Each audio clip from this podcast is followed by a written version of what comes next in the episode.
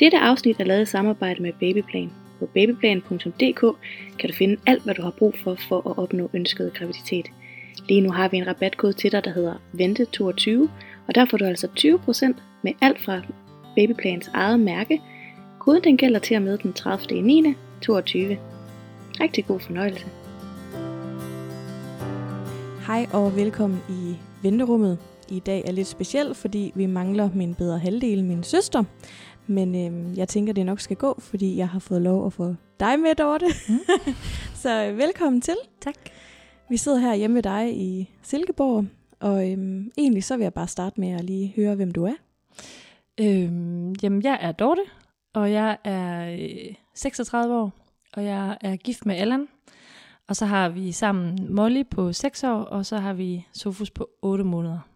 Mm. Øhm, og jeg er folkeskolelærer Ja, øhm, til hverdag, når jeg ikke er på barsel, som jeg er nu. Og det er vist, det er vist sådan det. mm. Lige nu i hvert fald. ja. Altså, Hvordan har du det sådan i maven lige nu? øh, underligt. jeg har ikke prøvet det her før. Øh, og så synes jeg, det er sådan lidt... Øh, jeg har gjort mig mange tanker inden, øh, for ligesom at, at give et sandfærdigt billede af det, vi ligesom skal tale om.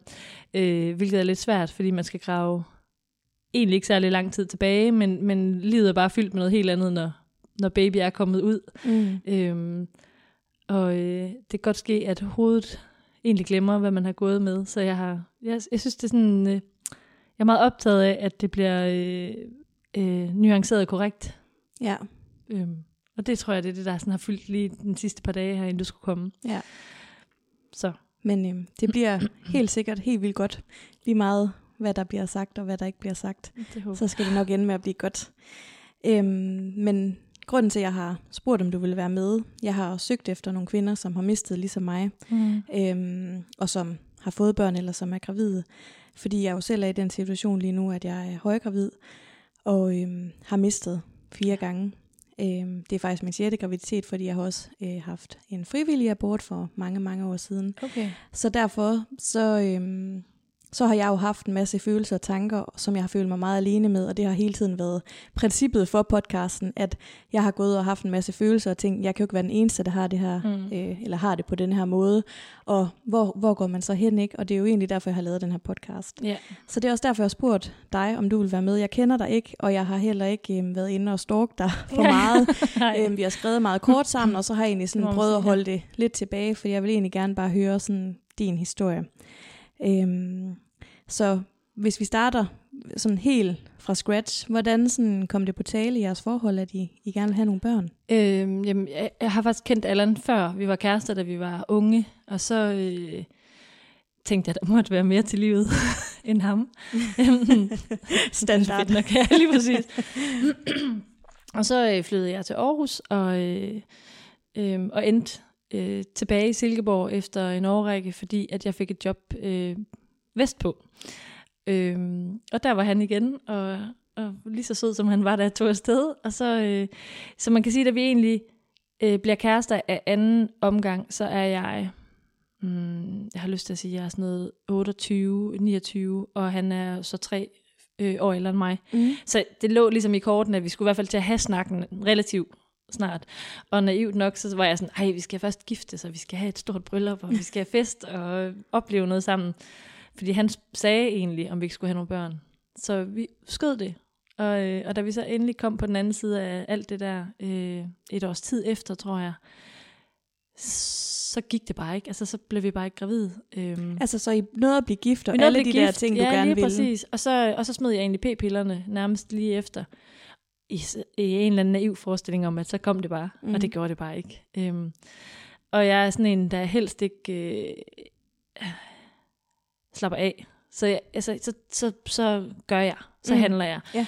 Øhm, og skrev med nogle læger, og hvorfor det ikke kom, og de sagde alle at vi skulle slappe af. Altså vi to-tre måneder ind i forløbet, ikke? Det er sjovt, fordi, men det er jo fordi, man får at vide fra barns ben af, Mm. når du vil have et barn, så er det helt automatisk, så sker det. Og selvom man læser, der kan gå et år, så, så tænker man jo, men det sker ikke for nej, mig. nej, nej, nej, nej, nej. Og, og så tænker jeg også bare, at jeg har brugt hele min ungdom på at passe på ikke at blive gravid, ikke? Så når jeg nu endelig giver slip, hvorfor kommer det så ikke? Øhm, og så kommer vi faktisk til at snakke om, at øh, Allan har fået opereret sin, nu jeg har slet ikke snakket med ham, om han vil have det her, men det tror jeg, han er cool nok med, men altså, om han, vil have, altså, han har fået opereret sine testikler ned, da han var barn. Hvad betyder det? Øhm, det betyder, at testikler på drengen kan sættes op i maven, Ja. ikke? Og, og øh, jeg ved, øh, nu har jeg været i, øh, op på gentagen abortklinikken, og der snakkede jeg med Ole Bjørn Christiansen, som fortalte, at der faktisk er et studie om, at man, de skal ikke sidde der særlig længe, før sædkvaliteten bliver ødelagt. Nå. Så vi fandt ret hurtigt ud af, at, øh, at vi var mega udfordret af den der sædkvalitet. Øhm, og for os taget, altså vi tilbyder selv at betale for det, og så siger de, øh, altså få lavet en sædprøve. Øh, men de siger, hvis I kører til Skive, der er en klinik, hvor I kan få det testet. Så det gjorde Allan. Og så var den rigtig dårlig. Så dårlig, at vi faktisk blev sendt direkte videre til Horsens. Okay. Øhm, og, øh, og deroppe, der er vi gennem to øh, ICSI. ICSI, nu er det så lang tid siden. Jeg kender ikke alle de der, men det er inseminering. Er vi enige om Nej, det? nej, det er, det er simpelthen, hvor man tager et æg og en sædcelle. Altså, Okay. det er så dårlig kvalitet, Og så, bland, så de, Og så sætter de man finder den bedste af hans sædceller og kommer ind i Præcis. dit æg. Ja, hvor Det jeg tror, starter de med, det er simpelthen. faktisk der, hvor vi starter, ja. Mm. Øhm, og der er vi igennem et ægudtag, hvor der ikke bliver noget, øh, og så er vi igennem det andet ægudtag, hvor at vi så får vores første barn. Så det var sådan en relativt kort proces, og selvom den var hård, og det var også et tidspunkt, hvor jeg overhovedet ikke delte, at det var en proces, vi var i, så gik det hurtigt i forhold til, hvad man sådan hører, ikke? Mm. Og så øh, i 2018, der har vi så en toårig. Ej, må jeg lige spørge om noget Ja. først? Hvordan havde han det med, at han havde dårlig sædkvalitet? Han havde det stramt til at starte med, tror jeg. Ja. Jeg kan huske, da han får resultaterne, der ringer han og sådan siger, jamen det er ikke, det er ikke så dårligt. Hvor jeg sådan, jamen, hvor dårligt er det? Ja. Jamen det, altså, det, det er ikke så dårligt, indtil jeg så kom i kontakt med lægen og skulle snakke med ham om det, hvor jeg kunne høre, at det var faktisk, altså, derude, hvor vi sådan skulle rode lidt efter det. Mm. Øhm, og jeg tror da også, han har skulle sluge nogle kameler i det.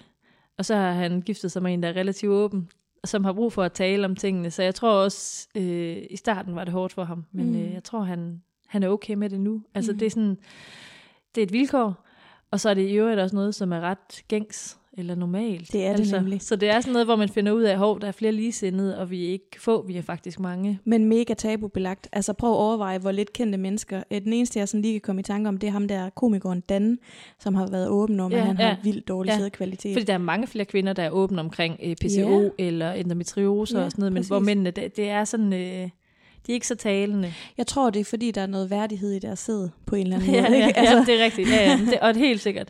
mm. Øhm, og øh, øh, altså, nu er det blevet sådan en intern joke. Altså nu kan han komme, øh, da vi så var senere tilknyttet en privatklinik, der kan han jo komme og så være sådan helt, der var tre gode, altså sådan se, jernstærke sædceller, Ja. ikke? Altså, så jeg synes sådan, vi er kommet der, hvor det, jeg tror ikke, han synes, det er tabubelagt længere egentlig. Mm. Altså det er ikke et skilt, han går rundt med, men øh, han er heller ikke flov at snakke om det. Nej, det er dejligt. Ja, Godt lige at høre. præcis. Mm. Øhm, men i 2018, der beslutter vi os for at gå i gang igen. Vi ved, at vi skal øh, i fertilitetsbehandling. Vi ved også, at, at Hvornår fødte du din datter? øh, hende føder jeg øh, i øh, juni 16. Okay, Ja. så to år efter. Så to år efter, der går vi i gang. Jeg har haft sådan en forestilling om, at man skulle have tre år mellem sine børn, fordi der er der mellem mig og min søster, og det er der mellem øh, min mand og hans bror. Og Det er også sådan meget gammeldags. Det, det ved min Ja. stedmor, hun også øh, altid sagde, der skulle være tre Ja, år imellem. Lige præcis, ja. og det er sådan, det, det gav sig selv.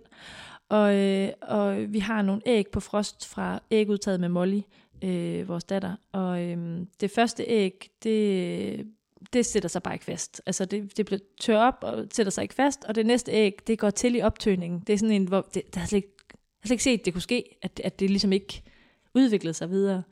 Så vi står faktisk et halvt år efter, og har ikke flere æg tilbage.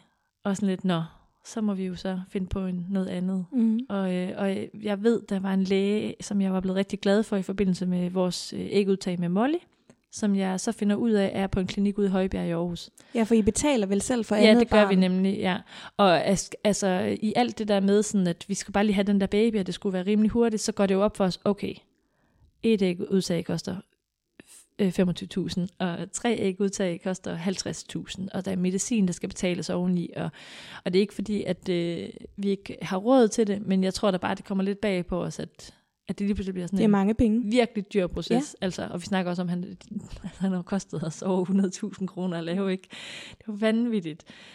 Øhm, og så går jeg ligesom i gang øh, ret hurtigt derude. Øh, den læge, som Tina hed, hun, hun var der stadig. Øh, og kunne huske os heldigvis, øh, og det føltes lidt hjemligt. Jeg har, altså, jeg synes, det var meget svært at komme ud på en ny klinik. Nu kendte jeg dem i Horsens, og det var dem, jeg var blevet glad for, og så skulle til at derud. Det var, det, det var sådan første gang, jeg sådan følte, at det var, at det var egentlig sådan en ting, der var åndssvagt, men øh, det var sådan, jeg havde det.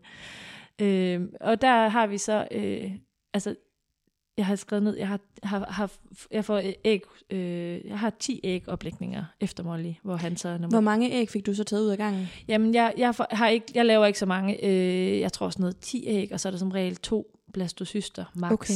Altså, Så det er jo også mange ægudtagninger, du det er har været nemlig meget, igennem. ja, vi, er, vi når at købe øh, t- altså, tre forsøg, og så når vi at købe tre forsøg igen. Så I køber ikke den der, I kunne ikke få babygaranti på det tidspunkt, hvor du giver 100.000, og så kan du få en baby. Nej, det, det var der ikke tale Nej. om overhovedet. Okay. Øhm, det er der nu, eller hvad? Ja, det Nå. kan du i hvert fald få på nogle, nogle klinikker, ja, ja. afhængig af, hvordan de vurderer. Ens, Om- ja, ja, lige præcis. De skal jo også kunne betale sig for dem, ikke? Ja. Nej, vi købte tre, og så, øh, og, øh, og så køber vi tre igen. Og da vi køber de tre, så har jeg jo allerede aborteret tre gange. Okay.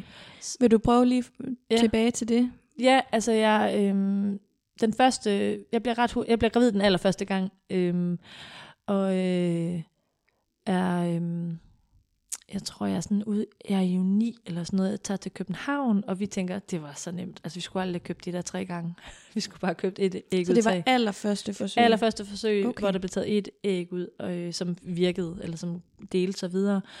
Og så er jeg i København ved min veninde, og jeg kan bare se, at der er et eller andet, der ikke er, som det skal være. Altså, der er noget, der kommer ud af mig, som jeg i hvert fald... Jeg har jo hele tiden min anden graviditet med Molly, som gik fuldstændig ud af rettesnoren. Mm. Blødte du, eller? Nej, det var mere sådan noget med, øh, man tager jo krinone, det gjorde jeg i hvert fald. Ja, føj for den led. Ja, lige præcis. Og det kan komme ud på alle mulige mærkelige måder, men der var et eller andet, kan jeg bare huske ved det her, hvor jeg sådan tænkte, det her det er ikke, som det skal være.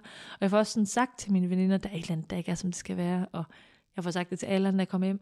Jeg synes, alle på det tidspunkt møder mig med sådan en, slap nu af. Og, og sådan, det, det skulle jeg jo nok også i virkeligheden. Øhm, og tager der ud, og øhm, til alle dem, som har været i fertilitetsbehandling, ved også, at det er, altså, det er så datatungt. Det er sådan noget med at sammenligne HCG-tal og øh, hvad for noget medicin man har fået, hvornår, og hvornår er, hvor langt er jeg henne siden ægoplægningen, hvordan skal tallene så se ud i forhold til det. Altså det er sådan noget, man kan blive helt sindssyg af det. Blev du scannet i uge 7 og havde set hjerteblink? Øh, Det er meget normalt, når man er i fertilitetsbehandling. Øh, ja, nej, det havde jeg ikke. Mm. Ikke på det tidspunkt. Altså jeg skulle, jo, havde, jeg- vi havde været inde til en scanning, og der var det nok lidt for lille Okay. øh, til det, og så, øh, og så det her efterfølgende. Og det er igen det der med, at man laver rigtig mange beregninger i sit hoved, og kroppen arbejder ikke altid på samme måde. Heller ikke, når det rent faktisk lykkes at få øh, en baby. Fordi ham der var også nogle skæve tal. Øh, ja, nu er det en podcast. Nu jeg peger- peger, jeg på en skulle lige- baby. ja. Ja, lige præcis. øhm, øh, men jeg begynder i hvert fald at bløde, og øhm, jeg har sådan noget pletbløderi i hvert fald. Og så Mm. kommer jeg op og bliver scannet, og så er det sådan, det er bare mærkeligt fragmenteret. Det er som om, der er sådan en tom blommesæk lige pludselig. Som om noget er forsvundet, men hun kan ikke rigtig finde det, og sådan en underlig scanning. Øhm, og det bliver jo så til min første øhm, medicinske abort. Ja. Øhm, og jeg tror, jeg tror tit, jeg er drevet af sådan noget, hvor man sådan, øh, vi arbejder os igennem det. Så nu får jeg den abort. Jeg valgte så at få den om natten, fordi så gik det i hvert fald ikke ud over den store, jeg havde det. Hun skulle ikke opdage, at jeg gik og aborterede, hvilket var altså den der dag, der tænker jeg, hvor er det åndssvagt. Jeg skulle bare have taget den, og så gået en masse ture. Men jeg gik frem og tilbage om natten og aborterede. Øhm, og, og- altså, jeg er sådan heldigvis god til at abortere. Når jeg har aborteret, så har jeg fået det hele ud. Mm. Øhm, fordi der ved jeg, at der er nogen, der er igennem nogle skrækkelige udskrabninger og Ja, eftervejer det- og det er alt mig. muligt. Er det dig? Nå, jamen, og det er nemlig sådan Ja. noget, hvor man sådan tænker, hvis du så alligevel ikke skal bære på det her, så får det nu ud. Fordi mm. at man vil jo også gerne lynhurtigt i gang igen. Præcis. Øhm, så øh, det var den første, og så øh, kan jeg, ikke, jeg, jeg kan ikke rigtig længere huske, for det er jo immer væk ved at være nogle år siden, hvordan de sådan lige kommer i forhold til hinanden. Øh, men jeg, det, der var ligesom kun et æg der, og så var det på et ægudtag igen, og der fik vi lidt flere æg ud. Øh, nogen har ikke sat sig fast, og øh, der kom... Øh, der kom en, en spontan abort, eller en mikros, hvad hedder sådan en... mi- Biokemisk. biokemisk, biokemisk abort får jeg øh, hen over sommerferien efterfølgende. hvor, du, hvor du egentlig kun lige opdager, at du er gravid, og så får du menstruation. Jeg når ligesom at se jer, ja, og så starter jeg øh, på arbejde, og igen sådan noget med ikke at tage hensyn til mig selv, altså sådan noget med at tage, vi skulle på nogle kurser, hvor vi skulle lave sådan noget, jeg er lærer, og det var sådan noget bevægelse i undervisning, så vi oksede rundt, og, øh, og når man sådan har fået taget æg ud og fået det sat op, så er man også sådan lidt oppustet at se på i maven, og min krop har ligesom været i gang med at danne øh, øh, graviditetshormon og sådan noget, og så løb jeg rundt der og mega blødt, altså, og jeg altså havde valgt på det tidspunkt at sige det til mine kollegaer, fordi jeg kunne mærke sådan, det, altså de tætteste, jeg arbejder sammen med, de skal vide det, fordi ja. jeg kommer også til at skulle være til i det. Øhm, og så får jeg en, øh, en øh, abort, som bliver en, øh, en, hvad hedder det, en spontan, nej, hvad hedder det, en øh, medicinsk abort mere efterfølgende. Altså en mist abortion, hvor de finder ud af, at, Ja, at barnet er gået til. Ja, den, den er der stadigvæk. Den er bare slet ikke vokset, som den skulle, og okay. det Okay. igen sådan noget, hvor at min læge ude i Højbjerg bliver faktisk lidt nervøs for, hvordan den lige sidder, om den kan sidde lidt ude i min æggestok, så mm. jeg Mm. bliver sendt til Herning. Og på det her tidspunkt, der synes jeg, jeg har i hvert fald bildt mig selv ind, at jeg er så hardcore til det, at jeg behøver ikke have Allan med til alle tingene. Ikke alle, man skal jo til relativt mange små scanninger og øh, check-up. Øh, så, så midt i det der med at få at vide, at den her den er heller ikke levedygtig, og det er tredje gang, og skal køre til Herning, og øh, skal, skal tjekkes derude. Altså jeg var sådan helt ødelagt. Jeg har sådan et billede af mig selv, jeg tager derude, hvor jeg sådan tænker, ej, hold kæft, hvor ser jeg ud. Altså, jeg, jeg skulle bare have sagt, kan du ikke lige komme med? Mm. Fordi det har jeg faktisk brug for. Men var det sådan noget, jeg kan selv, vi selv? Ja, og, og altså, det var sådan en, og en altså, øh, ja, også fordi, hvorfor skal vi sidde to til det, og der er en, der skal hente den anden, og så det var sådan noget med at stå derude, og, og så komme ud i et nyt regi med sådan en læge, som ikke kender mig, og som ikke ved, at jeg, er- eller i hvert fald ved, hvor meget man er med i en, i en fertilitetsproces. Altså jeg er jo altid vant til at kigge på skærmen, og blive guidet i, hvad det er, jeg ser på, og hende hun vendte som skærmen og, og tale med en anden læge. De viskede sådan, kan jeg huske. Og så kom der heldigvis en overlæge, som kender øh, Jakob Dinesen, min læge ude i Højbjerg, som vendte skærmen og sådan fortalte, nu skal jeg vise det her, hvad der foregår. Og så fik jeg så min, min øh, anden medicinske, men tredje abort. Hvad var der galt med barnet? Øh, Eller fosteret? Jamen, øh, altså hun kunne se, at graviditeten lå inde i min, øh, min livmor, men var ligesom øh, igen sådan fragmenteret. Ikke, ikke øh, hvad hedder det? Det var ikke et rigtigt foster? ikke vokset eller? rigtigt Nej. ordentligt. Altså ikke der, hvor vi skulle være i hvert fald. Øh, men stadig så stort, at det skulle apporteres på den måde. Øh, vi finder jo så ud af, da, vi senere, da jeg senere bliver tilknyttet øh, Ole Bjarne Christiansen i Aalborg for gentagende aborter, øh, at det, det er min egen krop, der er i gang med at altså, slå æggene ned. Det finder okay. vi ud af til den tid, men Mm. det ved vi jo ikke på det tidspunkt. Og Jakob, min øh, læge, er mega hurtig på det tidspunkt til at sige, vi skal have dig, vi skal have dig sendt videre i systemet. Nu har du haft dine tre aborter, fordi det er jo ligesom det, der er. Man skal have tre aborter, før, det, sådan var det i hvert fald på det daværende tidspunkt, Stadig. inden man, stadig, Mm. inden man kan få lov at komme videre. Og det her, det er oktober, og jeg får en tid i februar. Ja. Øh, for der er også mega, mega lang ventetid, fordi Ja. ja. vi er mange om budet. Mm. Hvordan, altså, du ligger der helt alene og får at vide, at dit foster er gået til igen, Ja. og er uden din mand, og altså, hvordan har du det? Fordi du skrev jo til mig, at ja. jeg prøvet at komme igennem det her med humor, ja, lige og så præcis. siger du alligevel, at ja. Ja. jeg kunne godt høre på min lydklip, at jeg har haft det, haft det skidt, ikke? Ja, ja. Der har jeg jo haft det skidt. Derfor har jeg virkelig følt, at jeg har lagt ned. Øh, men jeg, har, jeg er også typen, som, øh, som arbejder mig igennem, hvis jeg, altså så rejser mig, og så går jeg videre. Jeg ringte til min, øh, min leder og græd, og de ved godt, at jeg er i den her proces, så hun er sådan, du, du, kommer bare, du lader være med at komme på arbejde. Men jeg er jo alligevel på arbejde tre dage efter, altså. Mm. Og tager slet ikke Er det hensyn- fordi, det er det, der er godt for dig? Eller er det... det tror jeg i hvert fald, det, har, det er i hvert fald min overlevelsesstrategi. Jeg ender faktisk ved en psykolog senere, som Mm. siger, det, det er, altså, vi kan enten fryse, eller vi kan flygte. Ikke? Mm. Og jeg er rigtig god til, jeg er rigtig god til at flygte, øh, hvad hedder det, um, åbenbart. Hun kaldte det så drive, i stedet for flygt, fordi mm. jeg tænker ikke, jeg flygter, men det der med sådan at ligge herhjemme og have ondt af mig selv, det kommer jeg i hvert fald ikke nogen steder med. Nej. Øh, og det, når jeg siger det på den måde, så ved jeg, så ved jeg også godt, at det er, øh, det er ikke sådan, at andre, der vælger at tage sig den tid derhjemme, har, ser det som, at... Man har brug for forskellige ting. Præcis. Ja. Øh, så jeg, jeg er ret hurtigt på benene igen og tørre væk. Og så plus, at jeg har en treårig herhjemme på det tidspunkt. Øh, jeg bliver bare nødt til at, at rejse Mm. mig. Altså, Jeg skulle lige til at sige det. Jeg Ja. tror faktisk, Og, og det er ikke for at negligere det, Nej. fordi jeg tror, det, du kan være lige så ked af det, om du har et barn eller ej. Fordi hvis ikke man får de børn, man gerne vil have, så er det en sorg. Men jeg tror bare på en måde, at når du har et barn, så har du også lidt mere, du, du, du bliver simpelthen nødt til at stå op om morgenen og have styr på din familie præcis, og dit barn. Præcis. Hvor at jeg kan jo godt bare ligge mig derhjemme Ja. og få den vildeste depression. Ja, ja, ja, men lige Altså- præcis. Ja.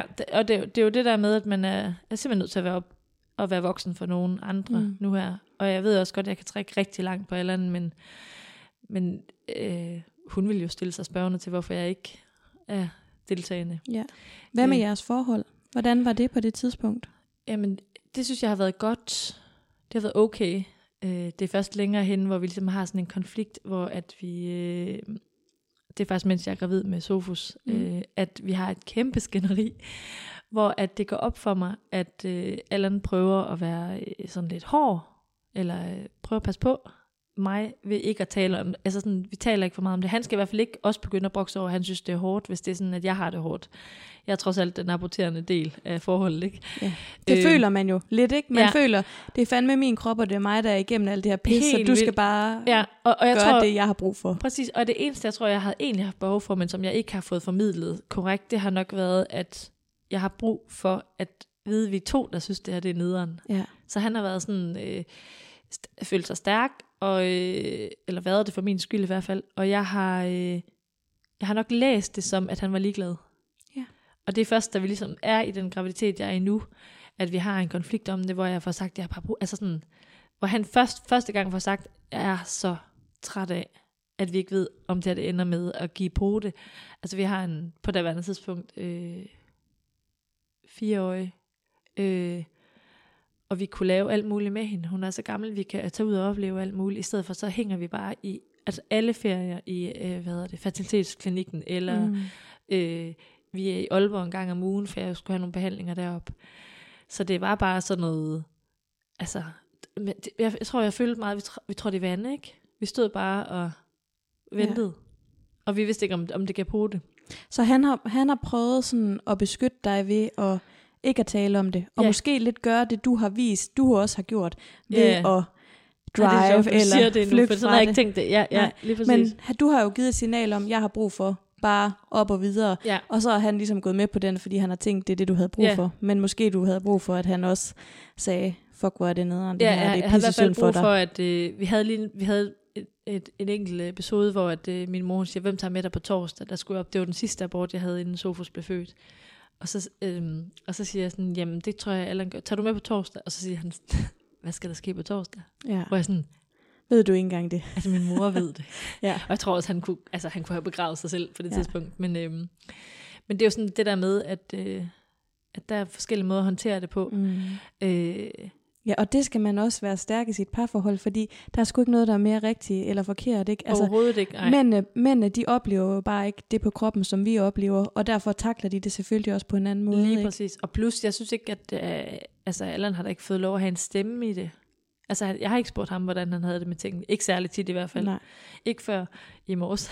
jeg spurgte ham lige sådan, øh, hvordan han havde det under graviditeten. Altså, Mm. om han var bange, eller... Fordi det tror jeg egentlig ikke, jeg sådan har tænkt over. At Ved han, du, om der er nogle af jeres venner, der har tænkt over det? Fordi øh, da jeg fik, ja. jeg havde en abort, som, hvor jeg havde været tre måneder henne, og der øh, blev der sendt både blomster til mig, og øl eller vin til min eksmand. Nå, ja, hvor fint. Sådan, fordi min veninde, hun var sådan, "Men hallo, det er faktisk også ham. Og det Ja. var nok også der, hvor det gik lidt op for mig.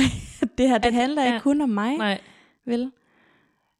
Øh, det, altså jeg tror, øh, nej, det tror jeg, der var ikke nogen, der sendte vin øh, til ham. Jeg fik Eller spurgte ham, blomster. hvordan han havde Jeg det. tror, han har et par, et par tætte venner, som har spurgt til det. Okay. Øh, men øh, han er selv en reserveret mand, så han er jo ikke den, der sådan åbner op for det. Men mindre han føl, føler, at han er sammen med nogen, som kan forstå ham, Mm.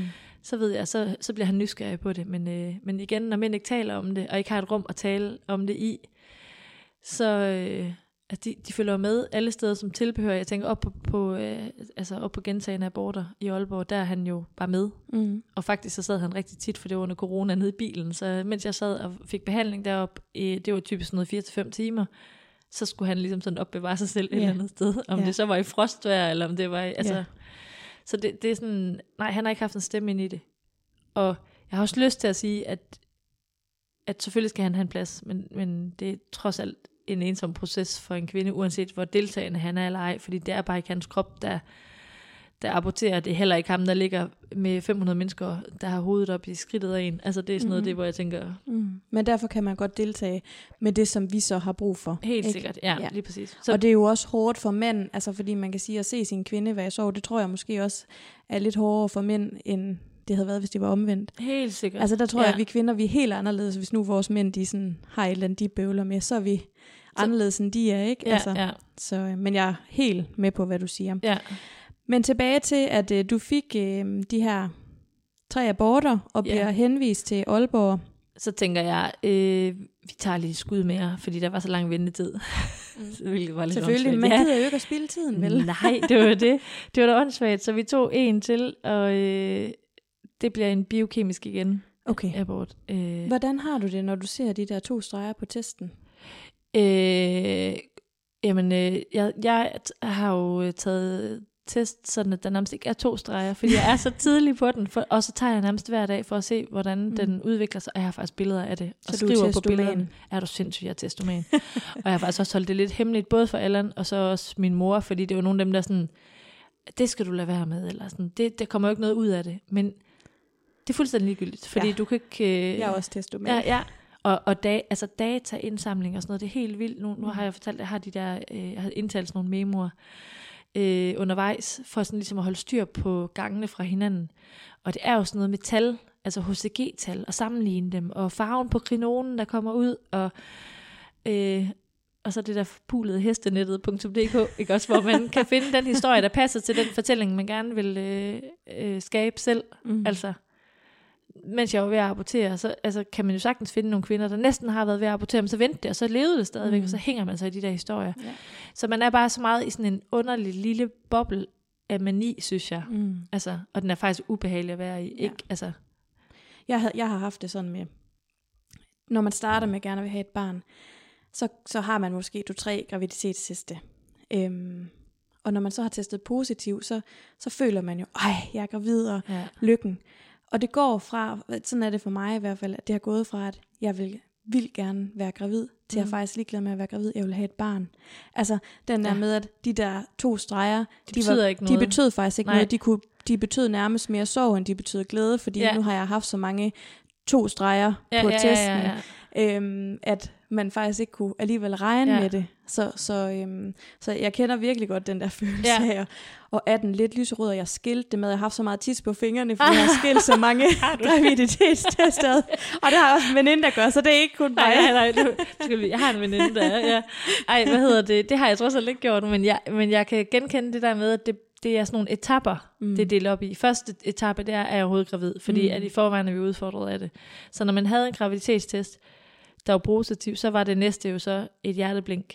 Og der har jeg også været, og der gik det også galt. Mm. Så da vi så kom til hjerteblinket med Sofus, som, øh, som jeg har nu, så betød det heller ikke det store, fordi det kan gå galt næste uge. Altså Ja. det, er sådan en, øh, det er en kort øh, sikkerhed, Mm. de der scanninger. Ja.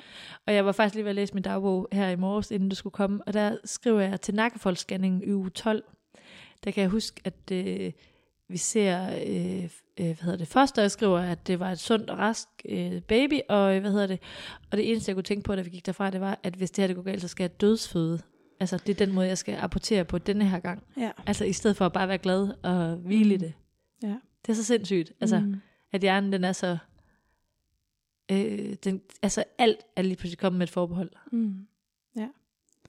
Det er barsk. Ja, det er Ja. helt vildt barsk. Mm. At det er den, man går... Nej, undskyld. Du må gerne blive rørt, jeg bliver også Ja. rørt. Ja. At det er det, man går derfra med. At Mm. det er... Den lever, men nu skal jeg føde en død baby. ja. Den har jeg haft de sidste mange Ja, uger. det tænker jeg. Jamen, det er et frygteligt sted at være. Ja. Og jeg tror faktisk, vi er helt hen omkring uge sådan noget 21, hvor jeg ved, man kan redde et foster. Mm. Hvor jeg der sådan begynder at tænke, okay, Mm. nu kan de i hvert fald arbejde for det, hvis det lykkes. Altså, Ja. så er vi flere om det, så det er kun min krop. Mm. Ja. Ja. Jeg tror virkelig, at der er mange, der har det præcis sådan der. Og der er også en... Jeg, jeg føler ikke en skam over ikke at være glad i den her graviditet. Nej. Men Jeg tror, der er mange, der føler skam, hvis man har været i fertilitetsbehandling, bliver gravid, det faktisk kommer til at lykkes, ser ud til at lykkes, alt det der. Men man, man, man har ikke den glæde, fordi man er pisse bange hele tiden. Ja. Og man har også grund til at være bange hele Ja, ja, ja. tiden. Fordi alt kan ske. Det er jo det. Altså, Ja. ja. altså, så det er jo helt naturligt. Og Ja. ja. der vil jeg måske ønske, at vores system var lidt bedre til at gribe os kvinder, som har været igennem sådan noget her. Helt sikkert. Fordi du kommer ikke til jordmor, før du er helt derhen, Ej, ej, ej. hvor at du nærmest kan redde babyen. Ja. Men det er faktisk de første, i hvert fald for mig, og også omkring de der 20-24 uger, Ja. hvor det har været allersværest. Jamen, vi, altså, Altså- altså, vi endte jo med at købe scanninger. En mm. Ting er, jeg synes faktisk, og jeg ved også godt, det er et spørgsmål nogle gange om kroner og øre. Jeg kan ikke huske, om det er mig, der har spurgt Ole, Bjarne, eller om det er jeres podcast med ham, hvor I spørger, om, der ikke, om man ikke med fordel kunne ligesom lave noget psykologhjælp undervejs til de her kvinder. Det har vi i hvert fald snakket om, så for det jer, har jeg om manglet. det. Ja. Og det er sådan noget, hvor, altså, han svarer jo også, det er der jo ikke penge til. Altså, der, det er jo et spørgsmål om, at de der behandlinger, man får deroppe, er vanvittigt dyre, ikke? Og selvfølgelig Mm. er der ikke behandling, eller hvad det er, penge til at, at, at støtte. Jeg, jeg synes, de mennesker, jeg har mødt undervejs i det, har været omsorgsfulde. Særligt sygeplejerskerne på vores fertilitetsklinik er meget nærværende, og Jakob Dinesen, som har klinikken derude, er også rigtig søde. Men Hvad hedder klinikken med ham? den hedder Sikonia. Okay, Øh, det er bare, hvis nogen gerne vil vide ja, det, ja, så lige kan vi lige præcis. godt sige det. Den, vi har været rigtig, rigtig glade for den. Øh, jeg havde sådan researchet lidt de forskellige klinikker, og havde hørt, at noget af det kan godt blive lidt samlebåndsagtigt, nemlig. Og det er Mm. også noget, det vidste jeg, det skulle jeg ikke. Jeg skal have nogle, måske endda særlige kvinder, som jeg lige kan... Og jeg skal også have nogen, der er hurtige til at svare mig, når jeg, når jeg mailer og sådan noget. Og det har de været altså, Mm. primært til. Øhm, men, øh, men, men ja, jeg kunne virkelig godt have brugt øh, nogen, der ligesom greb mig i den proces op til at blive gravid, i Ja. stedet for først, når man står i det. Fordi at det var først øh, min jordmor med Sofus, som siger, altså prøv lige at høre, vi skal lige have gjort et eller andet ved dig. Mm. Ja.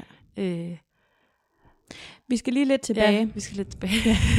Det, Det er svært, fordi der er jo hele tiden så mange ting, og så kommer man Ja, lige i tanke ja, ja, om noget. Men bare sådan, I tager et forsøg her, inden I kommer op til HAB, Ja. Center for Gentagende Aborter.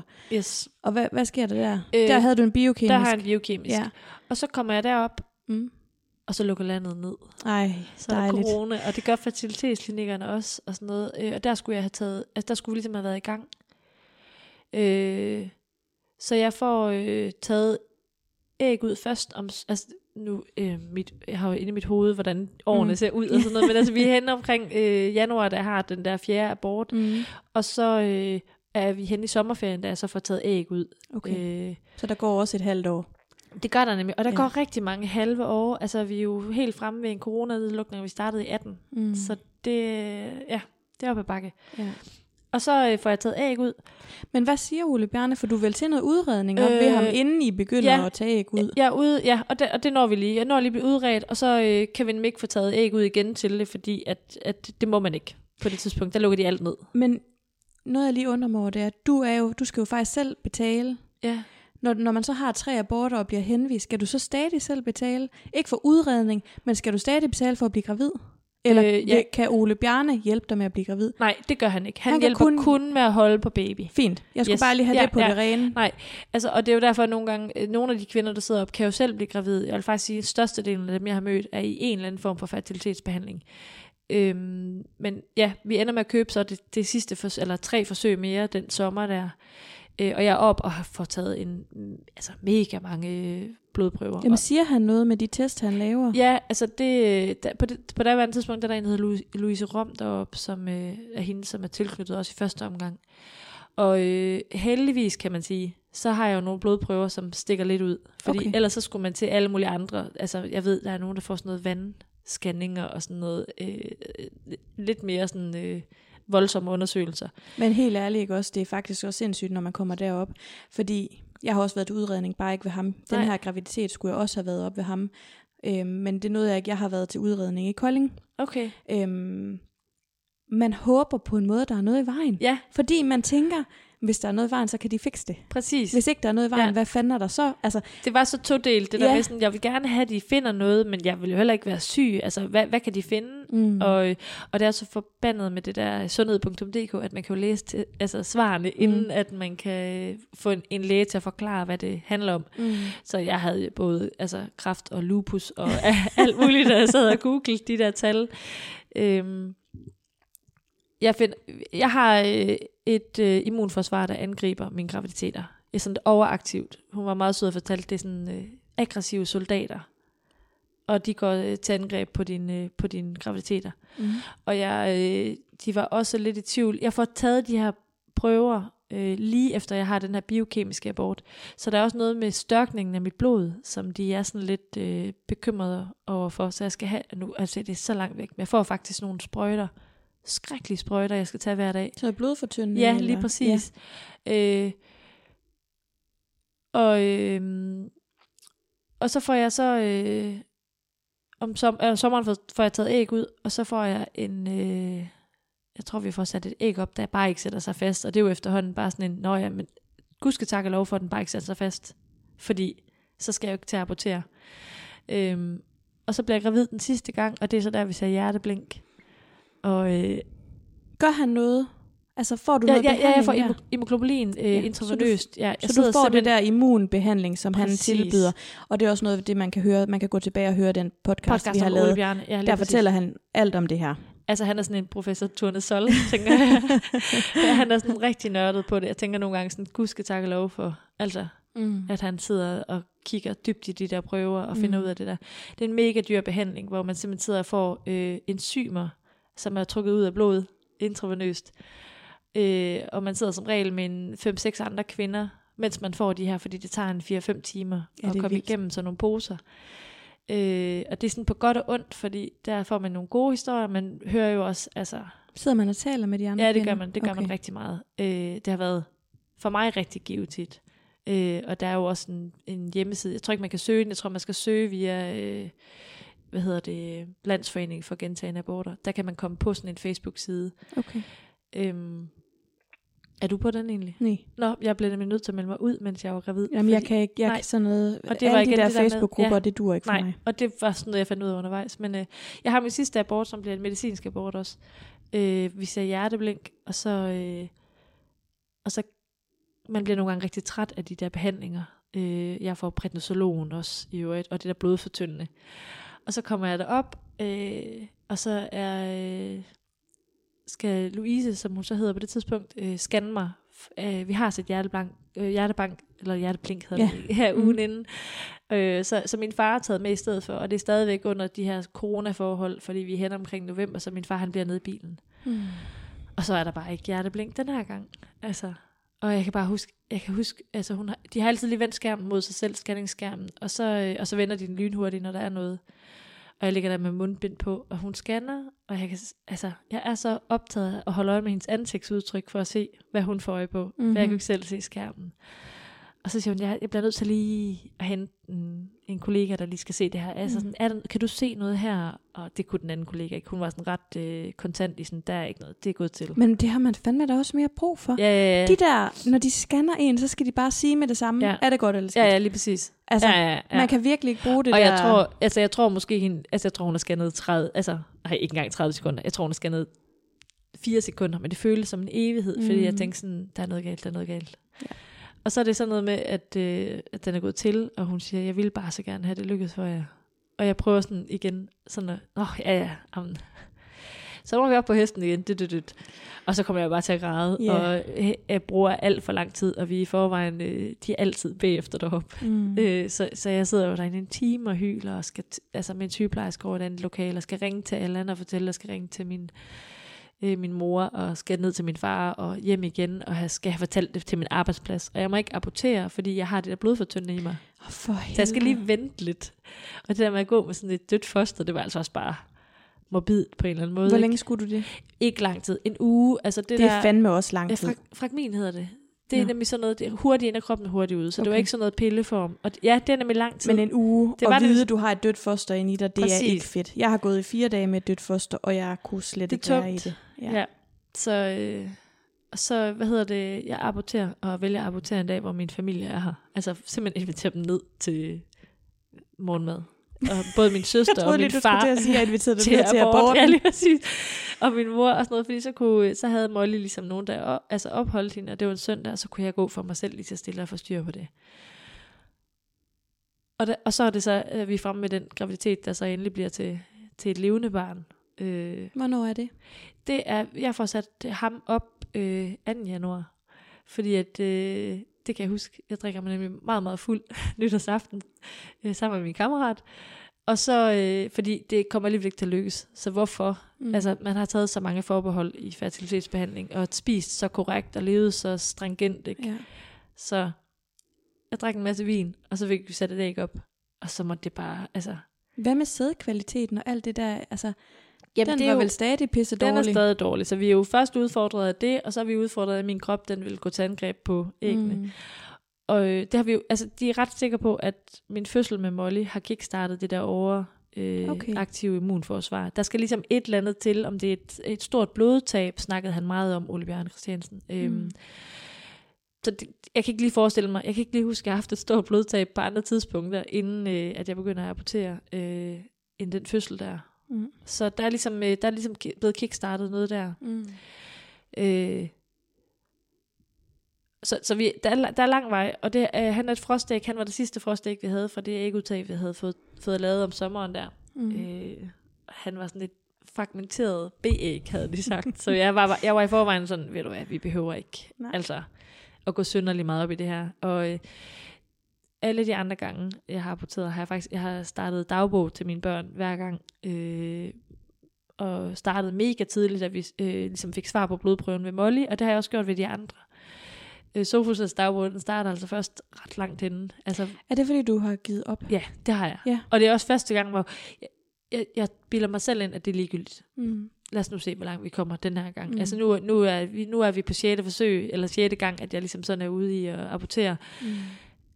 Og vi er også der, hvor at, at altså vi er ikke langt fra, at mig har det har deres skænderi, hvor jeg sådan siger, at vi bliver nødt til at snakke om, hvordan vi forholder os til det her, fordi jeg føler mig så alene i den her proces. Mm.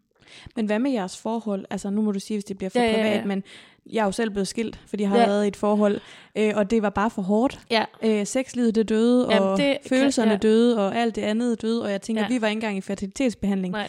Altså jeg tænker også, en sexliv, når man er i fertilitetsbehandling, så må du der, og så Jamen, må det du ikke, og så er du på hormoner, Ja. og Ja. altså jeg tænker, der må, Ja. altså, det må fandme være svært at Det opretholde. er det også. Ja, jeg synes, øh, jeg synes i dyk er det mega hårdt. Vi er, jeg synes, vi er rigtig gode til, når noget er rigtig stramt, og så holde sammen. Mm. Altså, så kan vi blive stærke. Men øh, man kan hurtigt komme til at gå sådan øh, side om side i sådan et altså parallelløb, hvor man ikke er i noget sammen på en eller anden måde. Og det tror jeg, det var lidt det, vi var inde i der.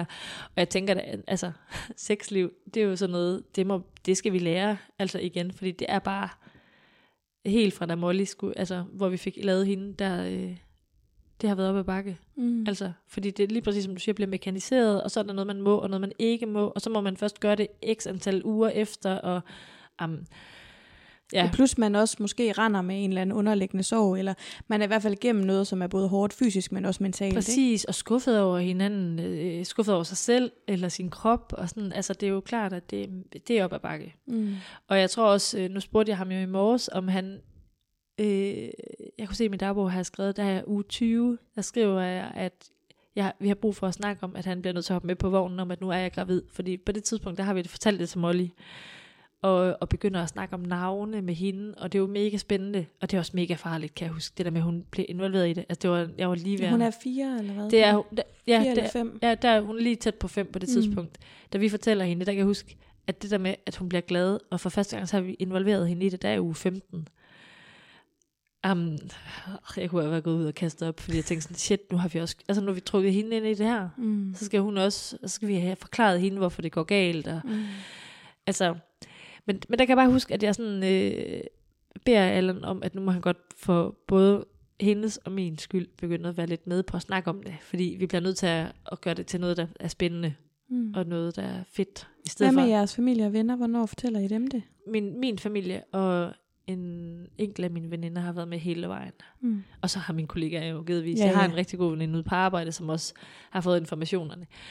Øh, og så har jeg bedt om, at de må godt spørge til, hvordan jeg har det, men de må ikke spørge, hvor i forløbet jeg er. Fordi at det, der er også sådan noget med det der med at ville fortælle det selv, og jeg har ikke lyst til at fortælle, at jeg er gravid, hvis at jeg ikke selv er klar til det. Og der er nogen, der er enormt usensitive i det der.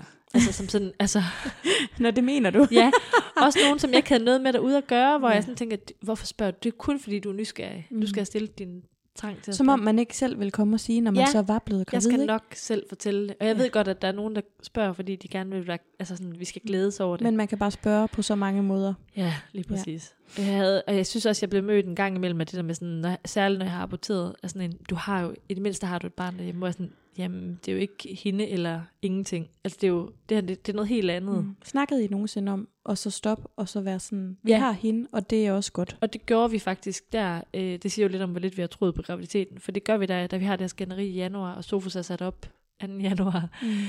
Altså det er sådan, hvor jeg sådan tænker, hvis det her det ikke lykkes, så, så giver vi det den her sommer ud, og så skal vi ikke mere. Altså 2021, ikke mere. Så skal vi simpelthen ud og lave noget andet, og prøve at finde hinanden igen, og være sammen med det barn, vi har. Men du har jo heller ikke holdt nogen pauser. Nej, nej, nej, nej. Altså, der er jo mange, ja. der også på, altså, så vælger de jo at holde nogle pauser. Ja, Det tror jeg heller ikke, jeg kunne. Nej. Altså, for at være Nej. helt ærlig. og det er jo det der med, hvad man overlever på. Mm. Fordi det er nemlig det der med, at, at jeg overlever på at komme videre. Altså, nu skal vi op og i gang. Mm. Og i virkeligheden, så skal man nok måske, øh, jeg ender i ved en psykolog, som faktisk siger, måske skal du prøve at finde noget, der giver dig ro. Noget, noget der får dig til at, sådan, at stå i stampe på en eller anden måde, så du kan mærke dig selv. Men hvis, hvis det ikke er en del af ens DNA, hvordan skal man så gøre det? Altså, mm. Så øh, Men du bliver jo gravid. jeg bliver gravid, ja. Og det bliver jo også siddende, Ja. og føder det også. Og øh, jeg kan faktisk mærke, at systemet har, har tager godt hånd om os på det tidspunkt. Der må stå et eller andet sted i deres papir, at jeg har aborteret rigtig mange gange. Mm. Fordi de er... Hvad endte det med? Fem eller seks gange?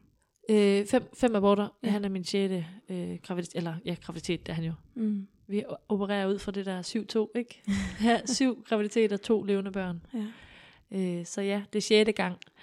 Og øh, jeg er heldigvis hjemsendt fra, på grund af corona på det tidspunkt. Øh, I hvert fald øh, januar og februar. Og jeg kan mærke, at jeg får bare lyst til, da, da, da vi kommer over hjerteblinkscanning, så får jeg bare lyst til at gå i hi. Jeg har bare lyst til at passe på mig selv helt Mm. vildt. Altså, øh, og det er sådan øh, på godt og ondt, fordi jeg får lyst til at passe på mig selv, men omvendt så har jeg også brug for nogen, der tjekker på mig hele tiden. Øh, jeg Det lyder så bekendt. Ja. Ja. Altså, det er fuldstændig sådan, jeg har haft det Ja. i den her graviditet. Det er sådan manisk, synes jeg. Ja, Altså, men jeg tror også, det er vigtigt, faktisk. Fordi man har haft noget i bagagen, så har man faktisk brug for at jeg lige passe lidt bedre på. Ikke? Præcis. Jeg kan huske, at jeg stjæler sådan nogle, øh, de der, man tisser på, nede ved, eller nede ved jordmoren, skal man tisse på sådan nogle strips. Nå, det har jeg ikke gjort. Nå, altså sådan nogle, man døber dem i tis, og så skal man, skal man se, om man har, øh, at det er for at tjekke, om man har svangerskabsforgiftning. Jamen, dem har jeg ikke. Har du ikke? Nej, jeg har bare afleveret mit tis, og så har de... Nå, så har de gjort. Ja. det min øh, jordmor, der skulle man selv lige gøre Nå. det, så let at tjekke det. Og, øh, og jeg har jo gjort det før, for jeg har jo fået et barn før, Ja. og det gik bare sådan, øh, ja, ja, det var nogenlunde samme farve. Den her gang, der kunne jeg jo nærmest stå med det i fem forskellige slags lys, for at tjekke, om det var den rigtige slags grøn farve, der var på det der. Mm. Og vælger også at tage nogen med hjem i tasken. Mm. Øh, Fordi du er bange for så kan jeg bare tjekke det derhjemme, ja, og så har jeg bare styr på det hele. Altså, så er der i hvert fald ikke nogen, der skal komme og sige, at jeg ikke har passet på mig selv. Mm-hmm. Jeg tror også, jeg skriver sådan en panik-mail en nat, da tankerne får lov at st- stikke af, øh, at jeg tror, jeg har det der svangerskabsforgiftning. Og så bliver jeg, øh, bliver jeg tilbudt en ekstra øh, konsultation dernede. Jeg er i sådan noget kendt jordmorordning. Mm. Og øh, der er en jordmor, der hedder Astrid, som bare ser lige igennem mig og får sagt sådan, det kan godt ske i dit hoved, det arbejder hurtigt, men din krop, den har altså ikke glemt, hvad den har været igennem. Mm-hmm. Så det handler jo ikke om svangerskabsforgiftning. Og jeg kan bare huske, at jeg følte, at hun så lige. Altså sådan, shit, der er en, der bare regner mig ud. Mm. Altså, og det er heldigvis... og det var godt, men Og også det hårdt det. måske. Det var mega hårdt. Ja. Jeg kan huske, jeg var helt ødelagt, da vi går derfra. Ja. Allan er heldigvis med. Og på det her tidspunkt skal man lige vide, at det er sådan noget med, at vi har nogle scanninger. I et langt stykke af vejen er jeg over at blive scannet af Ole Bjarne Christiansen, fordi vi bliver, øh, jeg, bliver, jeg får behandling indtil uge 10. Mm. Og så, og så er det sådan noget med, hver anden uge skal man komme der. Så begynder de at tage en af prednisolonen, og en af, altså af det der medicin, man får. Så lige så føler jeg, at jeg sådan går uden sikkerhedsnet. Så begynder jeg at købe scanninger ved en privat øh, scanningsklinik her i Silkeborg. Øhm, og vi er der faktisk så tit, at hun på et tidspunkt siger sådan, hvad, hvad nu hvis vi siger, at I betaler øh, lidt mindre, og så får I ikke billeder med hver gang. Altså sådan, at det er bare sådan en tryghedsting for jer, fordi hun også havde regnet ud, at det her, det var ikke bare sådan en nysgerrighed. Det var, det var simpelthen drevet af frygt. Mm. Også fordi det var tit sådan noget med, at jeg skulle egentlig på arbejde om morgenen. Og så kunne du bare mærke, at jeg har brug for det Jeg bliver nødt til, at vi får tjekket på det nu, Mm. og måtte ringe ned til hende og sådan noget. Så det var mega fedt, at jeg havde hende i baghånden også. Så der er sådan nogle, heldigvis nogle mennesker, der sådan drøbvis får øje på, hvor jeg er i det. Øh, og ellers så er man jo mere eller mindre overladt til sig selv. Der er nogle ekstra scanninger. Jeg tænker, det er det, systemet har at tilbyde. Mm. Sådan. Jeg ved ikke, altså det er lidt forskelligt, fordi jeg kender også en, som hun kunne få alle de scanninger, hun vil have. Øhm, og der, det kommer også lidt an på, hvad for en læge har du, og hvordan ser de der. Og, Ja. øhm, for mig så var det meget sådan i starten, at de andre gange har jeg også været til mange scanninger. Men den her gang, jeg fik det simpelthen så dårligt, hver gang jeg skulle scanne, som det var på sygehuset eller privat. Ja. Og så fordi jeg bor helt ude på landet, så var der også langt derhen, og det har været svært med min kærestes øh, arbejdstider, og jeg har ikke ville derhen alene. Nej. Så jeg besluttede bare, at jeg ikke vil bruge al min energi på Nej. det. Fordi det gjorde ikke noget. Jamen, det gør nemlig ikke noget. Altså, jeg, jeg blev nødt til bare at sige, hvis det her barn, det dør, så dør det. Ja. Altså, og, det kan og nogle gange være med til at fodre frygt, eller hvad sådan angsten. Ja, fordi jeg blev for. bange op til scanningerne, faktisk. Ja. Øhm, så, så derfor så, øhm, så har jeg ikke været lige så crazy den her gang, Nej, som jeg har okay. været mange af de Andre andre, gange, gange. ja. ja. Hvor langt er du, øh, har du været i dine graviditeter, som du har rapporteret? Jamen, det har været meget forskelligt. Jeg har været øh, i til, altså 12 uger, og 9 og 8 og 6. Ja, ja. Øhm, Så du er også sådan manisk den første del af... Ja, Ja, det er den, der gør mest ondt. ja, helt sikkert. Altså, jeg synes, øh, jeg synes, jeg troede, jeg havde styr på det, jeg, øh, da jeg er nede til, til den der konsultation, hvor hun ligesom får styr på mig, eller hvad man kan sige. Der bliver jeg tilknyttet en psykolog.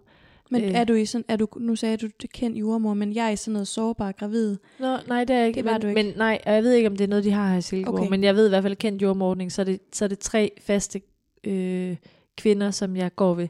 Okay. Og fordi at, øh, altså det sjove er jo, at den ene af jordmøderne har selv aborteret to gange, så da jeg er dernede første gang og hyler bare over at skulle fortælle forløbet, så ved hun godt, hvad jeg snakker om. Mm. Og den anden er i fertilitetsbehandling selv. Og sådan. Det var bare... Øh, du følte dig forstået Ja, jeg i føler i det. hvert fald, at, øh, at der var nogen, der øh, på en eller anden måde godt vidste, hvor jeg var henne af. Mm. Øhm, men altså, øh, jeg går til den her psykolog, og hun er, øh, hun er også dygtig og fortæller mig det der med, at det er tydeligt, at jeg arbejder mig igennem tingene. Hun spørger mig på et tidspunkt, sådan, hvor meget tror du på, at babyen overlever? Og der er jeg jo sådan noget, altså jeg er jo i uge 25 på det tidspunkt, og sådan kører på sådan en, måske 35 procent. Okay. Øh, jeg kan, hvordan var det, hun formulerede det? Hun formulerede sådan et eller andet, det var i hvert fald sådan hovedet. Hun får i hvert fald formuleret sådan noget med, bliver du, bliver du ikke lige ked af det, om du tror på det eller ikke tror på det? Altså om du tror, at det kommer en levende baby ud af det, eller om du ikke tror på det. For jeg var det der med sådan at arbejde sig væk i øh, ting, altså om det var sådan noget hjemmearbejde herhjemme, hvor jeg sådan fik malet, eller tog på arbejde efter aborter. Det var ligegyldigt. Bliver du ikke lige ked af det, om du, om du er kontant med at komme videre, eller om du ikke er? Mm. Det kan jeg huske, at jeg sådan tænkte, nå jo, jeg kan lige så godt give mig hen til det. Jeg kan Mm. lige så godt prøve at købe et stykke babytøj, fordi jeg bliver faktisk lige ked af det, om jeg har babytøjet derhjemme eller ej. Præcis. Det kan jeg huske, det var godt. Øhm, og så, øh, da jeg føder, så, altså jeg tror faktisk, på det tidspunkt, der efterfølgende, der tror jeg, jeg, der har jeg godt styr på det. Jeg har mange tanker, der, der, og mange, du ved, man mærker efter sin Når krop. du op og kom til at glæde dig i den her graviditet? Øh, ja, men med forbehold. Mm. der er ingen tvivl om, at jeg, at jeg begynder at øh, skabe et, en babyværelse dernede, og øh, vi snakker navne og sådan noget, men det er hele tiden med et måske. Øh, og jeg tror også, på et tidspunkt har jeg i hvert fald bildet mig selv ind, at nu er, nu er jeg godt med. Føler du dig deprimeret? Mm, nej, det gør jeg ikke. Mm. Jeg, føler jeg er altid bange for, at det kapper over i sådan noget mani. Mm. Altså, Mm. det bliver altid sådan noget, hvor jeg sådan handler helt vildt, øh, uden sådan lige helt at have mig selv med. Om det sådan, køber et eller andet, eller om det er øh, sådan, øh, ja. Jeg synes ikke, jeg sådan er nede og ligge Nej. på den måde, nej. Og jeg har det også godt i min graviditet. Men det du gør nogle ting, men du gør, du gør så nogle ting for at undgå noget andet, kan man Ja, sige. Og det er jo ikke, nok ikke sundt. Nej, og, det, og det, det er jeg ikke bevidst om på det daværende tidspunkt, fordi at, at psykologen har også sagt, måske vi lige skal snakke, når du er færdig, og du er født, skal vi lige Mm. tage en snak, fordi det skal helst ikke udvikle sig. Hvornår kommer hun ind i billedet? Jamen, hun kommer ind i billedet sådan omkring uge 21, tror jeg. Okay. Det er første gang, at... Øh, og jeg er ved hende kun to gange, og det er mega godt, synes jeg. Jeg ved heller ikke, jeg har ikke været til psykolog nogensinde før, så for mig er det helt sådan en, du ved, jeg sidder over på sådan en, hvad skal vi snakke om? Skal vi snakke om mig, eller skal vi bare hygge? Øh, så og så, øh, jeg tror bare, at efter jeg har født, så, så øh, læser jeg min journal igennem. Der er sådan en fødselsjournal, de skriver i. Øh, og da jeg kommer ind, jeg kan mærke, at min vejr går i gang, så begynder jeg at sige til Allan, jeg kan ikke, jeg kan ikke, altså jeg kan ikke, jeg kan ikke stå til ansvar for, om den kommer ud og lever, hvilket er lidt dumt, fordi altså, det er rimelig meget mit ansvar, hvis den kommer ud og lever, ikke? Men det er sådan det, jeg Det er har. ikke dit ansvar, Nej. hvis den kommer ud og dør. Nej, det er jo det. Men det er sådan noget, hvor jeg, sådan, jeg kører rundt i, at, Mm. og jeg har vejr samtidig. Og, og det er ikke ligesom den første gang, fordi jeg går 12 dage over tid, og han når aldrig at sætte sig fast, og det bliver en lortefødsel. Øh, og i virkeligheden, så tror jeg simpelthen, at det er et spørgsmål om, at hvis du ikke er klar til føde, så, altså, jeg, jeg har jo ikke engang hørt om en, der i hvert fald, hvor baby lå på tværs. Og nogle gange, så er det simpelthen, fordi kroppen ikke er klar til det. Var du sat i gang, eller hvad? Jeg ender med at blive sat i gang, Okay. ja. Øh, og som den statistikrytter jeg er, har jeg jo også googlet, og ved, at, at en baby på der er 12 år tid ikke er noget, der er godt. Altså, Det er i hvert fald noget med, altså nu, er jeg, jo- nu har jeg ikke min søster med, hun ved jo nej. alt om ja, sådan noget. det, er det. ja, det. Men, men det er rigtigt, at i hvert fald førhen, altså for mange, mange år siden, Mm. der var jo nogle der babyer, der nåede at dø, fordi Mm. de blev i maven i for Ja. lang tid. Ikke? Men jeg ved, Men alle har hørt om sådan et svensk studie, hvor at øh, man prøvede at lade kvinder, øh, det kan jeg i hvert fald huske, det var sådan et, jeg prø- prøvede at altså sådan tale med dem om på ja. Det tidspunkt, der begyndte gå tid, hvor man simpelthen satte det i gang, og så måtte man se, hvor langt kvinderne gik, og der døde jo en tre fostre okay, på relativt kort tid. De stoppede det i hvert fald. okay. Øhm, Så der er virkelig noget om det der med, at man skal ikke gå for meget over Man tid. skal helst ikke gå for, for meget over tid. Og jeg kan huske, de ringer faktisk til mig fra øh, Viborg sygehus, fordi de at lave et nyt studie, hvor man vil prøve at sætte folk i gang på deres terminsdato. Mm. Hvor jeg er sådan, det, det, det kan jeg ikke. Altså, og jeg, plus jeg er, øh, jeg har det godt. Øh, det havde jeg nok ikke helt vildt alligevel. Så det takkede jeg nej til, og så gik jeg så 12 dage over tid. Mm. Men der er en, øh, en øh, hvad hedder det, en jordmor, der skriver i min journal, og jeg kan ikke huske selv, men hun skriver sådan noget med, at Dorte er ude, altså er i panik, og siger, at, at hun er bange for, at babyen dør. Og det er sådan noget, hvor jeg er sådan, da jeg læste det, det er rigtigt, det, det havde jeg glemt. Altså selv helt op til målstregen, der er sådan, den skal bare leve. Altså så må mm. I Mm. gøre operationsstuen klar for den ud på den anden måde, men det var bare så meget sat på spidsen der. Mm. Mm. Og det ender selvfølgelig med sådan noget, ja, nogen fra neonatal, og en baby, der i virkeligheden er helt vildt stresset. Og, altså, Så du ender med at føde vaginalt? Det gør jeg, ja. Ja. Øh, med klip og kop, og, øh, og når jeg lige har fået lagt den, og det går også bare for stærkt. Altså, jeg, jeg tror, jeg føder på to timer. Okay. Øh, og så kommer han ud, og så er det sådan, så det som om det hele forsvinder. Altså sådan, uh, Så da du ser, at han lever, han lever, ja, han er en relativt tyk baby. øh, så kan jeg slappe af. okay. Ja. Ej, Altså- altså, det er vildt. Altså, Ja. Nu bliver jeg også helt rørt, fordi Ja. jeg kan se, du er rørt, men det er faktisk vildt dejligt, du siger det, fordi det er jo sådan noget, jeg selv... Jeg håber jo, at alle mine de her følelser, Ja. de går væk, når jeg får min baby. Det er jeg helt sikker på, ja. Fordi så er det sådan, at selvfølgelig kan der ske alt muligt, det ved man jo også godt, og man skal bare passe på ikke at tage den der frygt med sig. Men jeg kan bare huske det der med sådan, hold kæft, med alt det, man har i bagagen. Nu er vi her, og han er der. Og han er rolig, og han ligger ved mig. Og alt op til var overhovedet ikke rolig, og der var alt for mange mennesker på stuen, og det var sådan noget to, øh, hvad hedder det, to øh, skub mere, ellers så, så skal du altså have ham ud ved akut kejsersnit. Mm. Da han er ude, og så, og så er det jo så sindssygt system, man blev sendt hjem efter. Altså, han er født lige op til midnat, og klokken 5, der sidder vi i en bil med vores nyfødte, og jeg har lige troet, jeg skulle dødsføde en baby, og, og så er vi bare... Og så bliver du simpelthen sendt hjem. Ja, Men det er jo helt vanvittigt. Ja. Ja. Altså, det er jo, ja, ja. jeg har jo fået lov at blive der to dage ekstra allerede nu. Det står i min journal. Er det rigtigt? Ja. Men fordi du så, altså fordi du går under den kategori. Jeg er inde under sårbar Ja. ja. gravid, ja. Hvor er det vildt, at de Ja, ja, har ja, tilbudt det er- dig det, ja. altså. Og det er midt om natten. Det er sådan Og noget også, andet. Jeg du tænker, har- du kan da bare lige smide mig over. Jeg er lige, altså, Ja, du har sagt, du har endda sagt, at jeg er bange for, at mit barn dør. dør, ja. Ikke? Og, og jeg ved ikke, om det er spørgsmål om midler. Jeg synes ikke, de har været... Øh, da vi fødte vores første, og hun er født i 16, der kan jeg huske, de sådan tilbyder, fordi der ikke er andre på patienthotellet, om vi har lyst til at blive en ekstra nat. Øh, og det her, det er sådan noget... Nå, held og lykke med det. så, det er systemet. Mm. Øh, ja, det er lidt vanvittigt. Og jeg ved heller ikke helt om... Altså måske kunne jeg godt lige tænkt mig at komme derover. Bare lige at lande. Mm. Men øh, det var ikke, fordi vi ville okkupere det helt vildt. Vi har også en, vi skulle hjem til. Og sådan. De har jo nok tænkt, du er andengangs øh. De, ja. de, de kender jo heller ikke din historie. Hvis ikke, ikke, på samme måde i hvert fald. Altså heldigvis så kommer hende her Astrid ind ad døren. Altså en af de jordmøder, du kender. hende, som, ja, som jeg sådan har følt har set mig. Okay. Og øh, ja, altså det er så vigtigt, at hun kommer. Det er som om, det er sådan hende ved den ene side, og så Allan ved den anden side, så er det næsten så tæt på, at jeg er hjemme med min mor, ikke? Altså, Mm. og så, Du føler dig tryg. det gjorde jeg i hvert fald, Ja. ja. Øh, men ja, det, det, det er vanvittigt, at der ikke er plads til det ellers. Altså, at man sådan kan lande på en eller anden måde. Og der er heller ikke nogen, der ringer og spørger. Det gjorde de altså også for den første gang. Jeg husker ved Molly, der ringte de efter 8 uger og spurgte, hvordan har du det? Ja. Jordmoren, hun ringer Ja, til mig ring- Og, fem Nå, dage efter, jeg har født. Eller ikke jordmoren, hvad hedder det? Sundhedsplejersken ringer til mig fem Ja. dage efter, jeg har født. Ej, nu skal jeg passe på, hvad jeg siger, fordi øh, der kom jo en hjem og lavede høre, hørescreening på ham. Øh, vi har sådan noget, hun var alligevel i nærheden, så hun ville godt gøre det herhjemme, i stedet for, at vi Mhm. skulle tage til Aalborg. Eller hvad hedder det? Viborg. Mm. Øh, Men hun spurgte dig ikke, hvordan du havde det. Jo, jeg tror, når baby er ude, så er de jo langt mere fokuseret på, at han lykkes i det og har det godt og sådan noget. Så det var også vigtigt, at... Altså, og, og på det tidspunkt, der er jeg heller ikke sådan... Altså, der er jeg bare fyldt op af, at der er en baby her. Selvfølgelig, du har Ja, lige født. det er det. Altså for fanden. Og, det var det. og det var sådan, lige pludselig så det der med at få en levende baby, det tror jeg i baggrunden. Det er faktisk først nu her i forbindelse med, at du skulle komme, at jeg ligesom har genbesøgt både min dagbog og min, øh, hvad hedder det, øhm, min, øh, øh, de der øh, memoer, jeg har indtalt, at jeg sådan er kommet i tanke om, hvor sindssygt hårdt jeg synes, det var at være i. Og jeg tænker faktisk, jeg sagde lige til Allan i morges, jeg er så glad for, at vi skal have flere børn. Ikke fordi jeg synes, det er forfærdeligt for børn, for jeg synes, det er skønt. Men det har været forfærdeligt at komme derhen til Ja. nu. Og, og hvis jeg skulle på den her tur en gang til, så ville jeg, så ville jeg faktisk ikke vide, hvordan jeg skulle håndtere mig selv i det.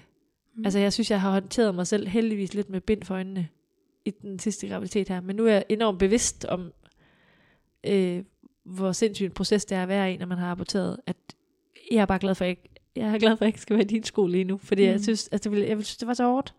Mm. Altså man er sig selv og sin værste fjende. Jeg kan nogle gange blive ramt af det. Blive ramt af sådan en, hvor er det godt, jeg ikke skal det her mere. For jeg tænker nemlig sådan, men, men det får ikke lov sådan at leve videre på en eller anden måde. Og jeg tænker heller ikke angst for, om mine børn de klarer. Jeg tror, jeg tror måske min øh, familie vil argumentere for, at jeg er lidt mere påpasselig med mine unger. Altså er, sådan, jeg er bange for, at der sker dem noget. Mm. Og det kan sagtens få lov at leve på en helt anden måde i mit hoved, end det kan øh, ved andre, tænker jeg. Men ellers så tænker jeg ikke, det har gjort noget. Sådan, øh, jeg tror, det er meget i forbindelse med, at man skal bære på det der barn, hvor man Mm. bare har lyst til at lukke sig af for hele verden. Så, så det du siger, det er, at når man har fået de børn, man drømmer om, at så får det ikke lov at fylde mere, fordi det overvinder ligesom alt det, man har været igennem. Ja, jeg tænker både tiden, man har jo ikke tid til noget som helst. Altså. øh, men jeg tænker også, øh, nej, nu skal jeg passe på, hvad jeg siger. Fordi jeg er faktisk ret sikker på, at hvis man i dag står i en situation, hvor et eller andet flyder over angstmæssigt, så, så er det jo, som min jordmor sagde, din krop har jo ikke glemt det. Mm-mm. Det er totalt iboende. Og, og jeg kan blive helt ulykkelig over at øh, både læse mine tanker og, og høre de der tanker, som jeg har gjort mig undervejs. Også det der med at ønske mig, at, at det bare ikke var der. At vi bare stoppede det nu. Mm. Altså, sådan har jeg i hvert fald haft det med min graviditet med Sofus. mm. Ja, for Lysten det var for hårdt at være i. Ja, det var sindssygt hårdt at være i. mm. Jeg har slet ikke lyst til at dele det. jeg tror, øh, jeg tænkte faktisk på, sådan øh, undervejs i der fertilitetsbehandling, nogle af sådan, hvis jeg sådan virkelig har lavet selvpineri, så har jeg siddet på YouTube, og så har jeg set de der videoer, hvor folk de sådan fortæller deres familier, at de er gravide. Altså det er sådan noget, så kunne jeg sidde og se det. Fordi den måde kommer jeg i hvert fald aldrig til at break en graviditet på, fordi alle er med i min graviditet helt fra en start af. Mm. Ikke kun de der laboranter og læger og sygeplejersker, men også, altså, også min familie. Fordi jeg har også brug for, at min mor og far engang mellem lige kunne hjælpe med at passe Molly, eller jeg har også brug for, at, øh, at de kunne tage med til Aalborg og sidde og vente på, at jeg fik min behandling. Mm. Øh, Så der er man snydt på en eller anden måde. det har jeg i hvert fald følt mig. Mm. Og det er jo sådan, øh, det er, måske er det sådan lidt at romantisere det. Øh, som om at det skulle gøres til sådan en eller anden stor ting, men... Øh, for jeg Men tror, det er folk klart. er, er lige glade. Altså, Jamen, det er jo klart, at du er gået glip af noget der. Ja. Ikke? jeg sådan har haft lyst til at fortælle, og så kom det bag på alle. Ej, mm. Ja. Jeg så faktisk lige præcis sådan noget på Facebook Ja. ja. i går, med sådan nogle bedstemødre, der bare skriger, hvor jeg sådan, min mor, hun har mere været sådan, nå, ja, ja, ja, lige præcis. skal ja. vi nu til det igen? Ja, det er nemlig mit forbehold. Og jeg tænker også, at, øh, at øh, når jeg nu er mor selv, altså det der med, hvordan man holder vejret, når ens børn går ting igennem. Mm. Altså, jeg tænker også, at de har holdt vejret hver gang, vi har været i det, og skulle gribe os på den måde, der skulle gribes på. Og jeg kan mærke sådan, og det tror jeg ikke har noget med aborterne at gøre, men generelt fertilitetsbehandling. Nogle gange, så er det mega tungt at være i, og så gider jeg ikke at snakke om det. Øh, så skal folk lade være med at spørge til det overhovedet. Og andre gange, så er jeg mega åben og synes, folk kan bare, folk kan bare spørge jo, fordi Mhm. jeg skal nok være ærlig omkring tingene. Så det er også mega komplekst at være som pårørende, fordi øh, I skal ikke tale til mig den ene dag, den næste dag vil jeg gerne dele. Men det tror jeg virkelig, altså... I hvert fald de andre, jeg kender, der har været i fertilitetsbehandling, det er præcis det samme. Ja. Og det er virkelig svært som pårørende. Ja. Men jeg synes jo også, at vores podcast er sådan en, man kan lytte til som pårørende, fordi man får måske nogle fif omkring, at hvordan man kan lige gå til det og Ja, sådan noget. Men det lyder præcis. som om, du har haft en rigtig god opbakning fra din familie og Helt venner. sikkert, helt sikkert. Altså, det har jeg. Og jeg tror også, hvis man tør at være ærlig omkring tingene, så får man det også nemmere. Mm. Altså, jeg kan huske, efter min første abort, da jeg kommer på arbejde, så går jeg ned ad gangen, og så er der en kollega, der siger sådan, Ej, har du været på sådan en, har du været på ferie? Og så får jeg sagt, øh, nej, jeg har bare aborteret en, og jeg, tror- jeg tror, at jeg får sagt en lille bitte baby, bare sådan, det bliver ekstra markant, ikke? eller Mm. sådan makabert. Øh, og hun bliver, altså, hun bliver, i virkeligheden så overrumler jeg hende jo nok lidt. Det var jo Mm. ikke, hun var ikke ude på snage, hun ville bare høre, om jeg havde på ferie. Altså, det var det, hendes fantasi rakte til, ikke? Øh, så jeg tror nogle gange, det der med, hvis man kan være ærlig omkring det, så tror jeg også bare, det er nemmere at være i. Eller mm. hvis man er okay med, at folk kan se, at man kan blive, altså være sårbar og ked af det og sådan noget. Og det tror jeg nogle gange er den hemsko, der er for rigtig mange i det her. Mm. Fordi det, jeg synes ikke, det er tabubelagt. Bare fra jeg fik min første i 16 til nu, der synes jeg, der er, altså, der er podcasts. Der er mange flere, der er gået frem og sagt, øh, øh, hvordan de har det. Jeg, jeg ved ikke, om du ved, om Sandy Vest er. Ja. Ja, hende fulgte jeg jo. Hun, og hun, hun mistede jo lige da jeg er i sådan noget uge 20 eller sådan noget. Mm. Og det er sådan noget øh, lige del mega, mega skræmmende for mig at være i på det tidspunkt. Øh, men også sindssygt vigtigt for at få en dialog op omkring, at det der med at tabe øh, og miste og have sorg, altså jeg tænker sådan, det, det er bare så vigtigt, at nogen tør sige det højt. Mm. Og jeg tror, der lige der var en, der fulgte med, hedder hun Cecilie Lassen. Pas. Nå, balletdanser, tror jeg. Øh, Ja. ja, Ja. har også lige mistet. Og Ja. sådan, det der med, at man tør dele det, Mm. eller der er et sted, man kan... Altså, det er så mærkeligt, fordi jeg er så draget af det. Jeg læser alt om folk, der mister, og alt om sorg og sådan noget, men øh, man kan næsten ikke være i andres sorg på det tidspunkt heller. Altså, man kan ikke rumme det. Så Mm. Nej, så det er på godt og på det er så ondt, ikke? todelt, ja. Og jeg måtte Ja. også skrive i den der HAP-gruppe, altså øh, gentagende abortgruppe, til hende der, jeg vil rigtig gerne være med senere, men jeg kan simpelthen ikke være med lige nu, Mm-mm. fordi jeg kan ikke, øh, jeg kan ikke være i det. Altså, jeg kan ikke rumme andre folks historie, jeg kan kun rumme mig selv. Mm. Det er også hårdt nok at skulle rumme. Ja. Ja. Ja. ja. Ja. Til aller, aller sidst her, er der noget, du vil øhm, slutte af med? Har du noget at tilføje? Nej, det synes jeg ikke. Det synes jeg ikke. Jeg synes altid, øh, sådan i retrospekt, der gad jeg godt at være meget mere cool, end jeg har været. Jeg synes, det lyder til, at du virkelig har klaret det mega cool. ja, men jeg tror heller ikke, at du har været min mand, så